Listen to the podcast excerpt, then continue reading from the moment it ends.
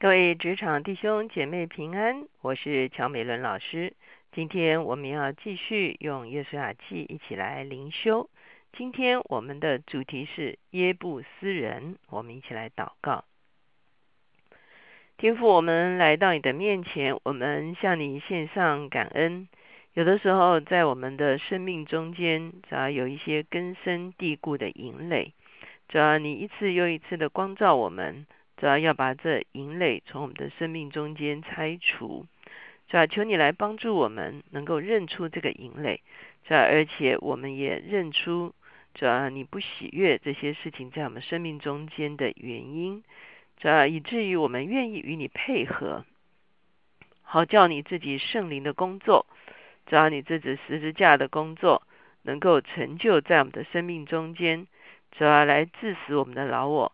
拆毁我们生命中间的营垒，以至于我们的生命可以不断的来经历得胜。主我们谢谢你，荣耀是归给你的。听我们的祷告，靠耶稣的名，阿门。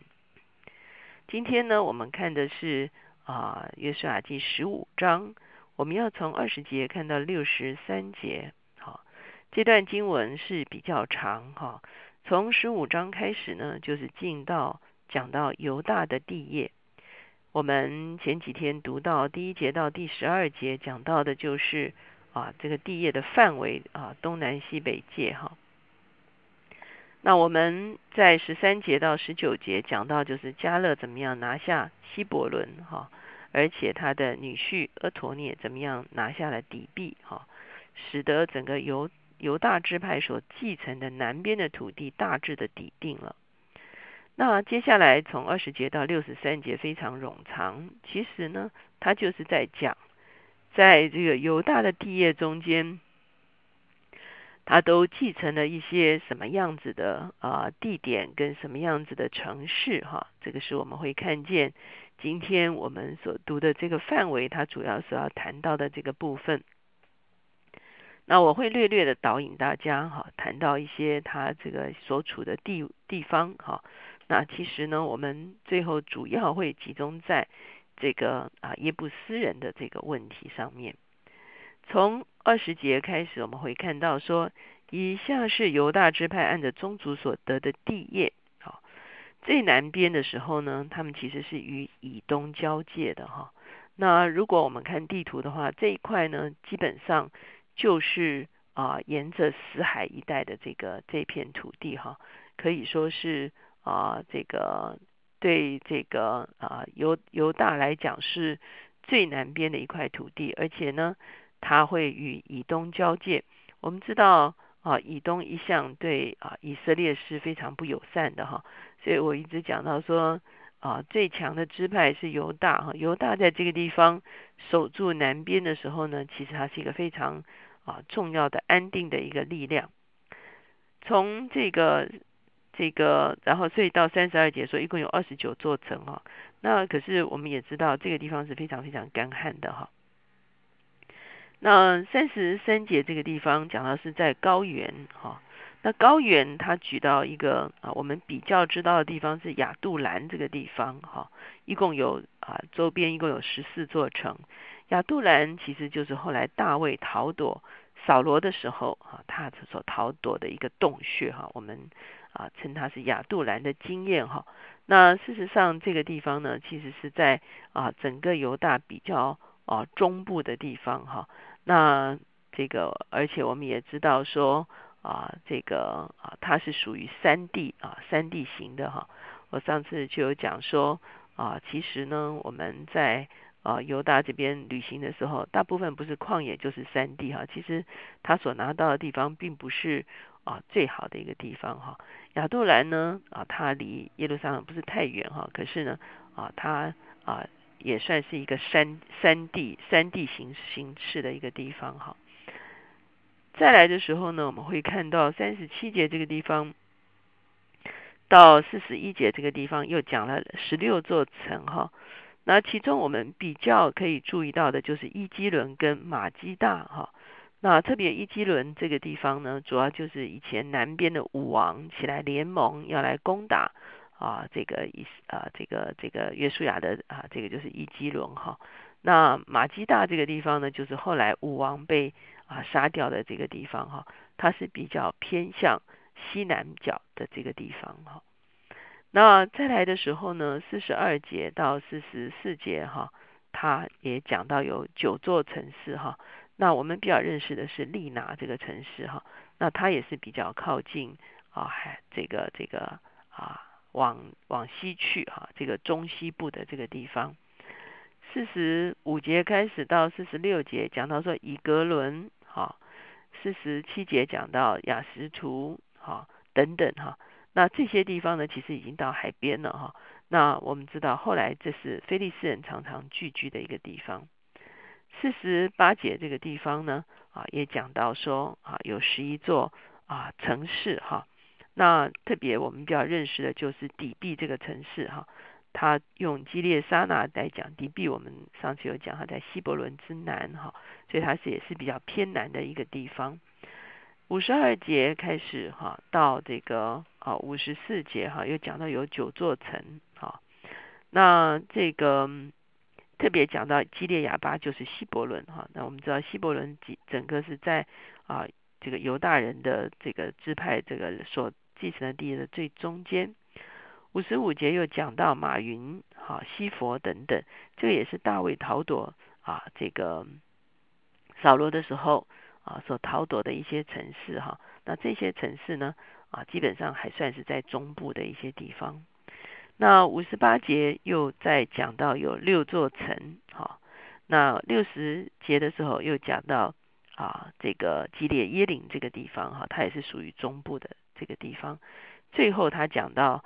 六十一节说，在旷野，那旷野我们很清楚看到隐基底这个城市，隐基底这个城市其实基本上就是在死海的边上哈，所以呢，呃，这个整个犹大支派他所继承的啊土地，大部分是山地，是洞穴哈，是啊旷野哈，那是他是来啊可以守住南边的这个地方哈，那比较值得注意的呢，还是来到。第六十三节这个地方讲到说，至于住耶路撒冷的耶布斯人，犹大人不能把他们赶出去，耶布斯人却在耶路撒冷与犹大人同住，直到今日。前几天我就有特别讲到，耶路撒冷这个城市是一个很特别的地方，啊，上帝有他重要的心意在这个地方，哈，我们也会看见，啊，当年亚伯拉罕是在这个地方献以撒，啊，那。这个地方呢，成为一个上帝所拣选的一个地方。可是，当犹大支派居住在这个地方的时候，耶路撒冷刚好是在犹大支派跟便雅悯支派的中间哈。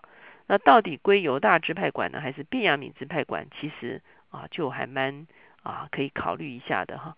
到了四世纪的时候，他也讲说，便雅悯人没有把耶布斯人赶逐出去哈。那究竟什么时候他们才把耶布斯人赶逐出去呢？这个时候，我们是要来看啊，撒母耳记下第五章这个地方。这个地方就是大卫已经做王了。好，大卫在希伯伦做王了七年，他又来到了啊，这个又成了啊众支派的君王的时候，撒母耳记下第五章第六节这个地方就讲到说，大卫和跟随他的人到了耶路撒冷，要攻打住那地方的耶布斯人。耶布斯人对大卫说：“你若不赶出瞎子瘸子，必不能进这地方。”心里想，大卫绝不能进去。然而，大卫攻取西安的宝藏，就是大卫的城。哈，什么叫做瘸子、瞎子？你不能打打进这个地方，就是啊，大家可以就很清楚知道啊，耶路撒冷是非常不容易攻进去的。哈，就是说我城里只剩下瘸子跟瞎子，你也打不进来。哇，这个是耶布斯人的夸口。哈，他们在想，大卫绝对打不进来。哈。可是第八节说，当日大卫说：“谁攻打耶布斯人，当上水沟攻打。”我心里所恨恶的瘸子瞎子，从此有俗语说：“在那里有瘸子瞎子，他不能进屋去。”哈，什么叫做上水沟攻打呢？就是大卫知道耶路撒冷的下面啊有一个水道哈，那透过这个水道就可以攻打进耶路撒冷的里面哈。那后来果然他的这个啊。军队呢，就是透过这个水道攻打进去，所以大卫终于得着了啊耶路撒冷，而且耶路撒冷是真的是一个啊，后来称他做啊住在宝藏里，意思就是说啊，他是一个非常啊。这个易守难攻的一个地方哈，所以大卫最后把耶路撒冷拿下来。当然，我们也知道大卫把约柜运进耶路撒冷，让神自己的宝座也安置在耶路撒冷。他后来也建了王宫，哈，让他自己的宝座也安置在耶路撒冷哈。我们会看见啊，在耶路撒冷被攻打下来之前，耶布斯是一个非常难攻打的地方。我们也可以说它是一个坚固的营垒哈，它是。从约书亚的时代一直到大卫的时代，这个中间过了几百年哈，以色列都不能够把它打下来啊。那为什么？就是因为它是很不容易攻打下来的。就好像我前面在祷告的时候就讲，有的时候在我们的生命中间有一些坚固的营垒，也许是从我们家族所流传下来的一种特质哈啊，有的时候是我们自己幼年的时候所养成的一些啊。